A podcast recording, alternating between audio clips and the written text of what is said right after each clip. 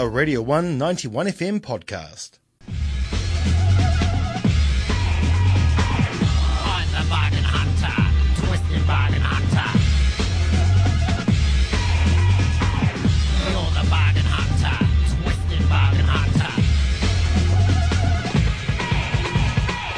The Bargain Hunter with Liam every Tuesday 2:15 p.m. on Radio 191 FM. That's right. Today I will be your bargain hunter. And boy, do I have a story for you. So there's a um, experimental hip hop artist. Need to give a bit of context. Um, and he's called Lil Ugly Mane. And um, he released an album back in 2012, and um, alongside it dropped um, a bunch of merch as well.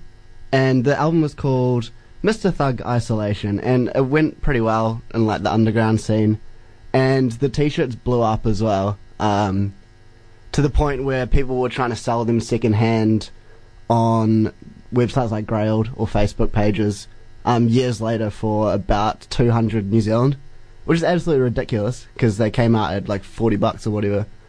But I'd always been a fan of them, always wanted one.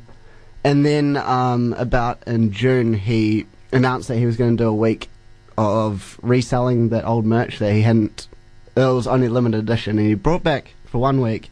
So I snagged it up. It was about forty bucks, with another like ten dollars for shipping, and it arrived um, last last week. Um, so I got my um, lovely shirt for about hundred and fifty dollars less than what people were trying to um, sell secondhand. So I don't know. In the scheme of things, I think I would call that a very good bargain. That was a Radio 1 91 FM podcast. You can find more at r1.co.nz or wherever quality content is found.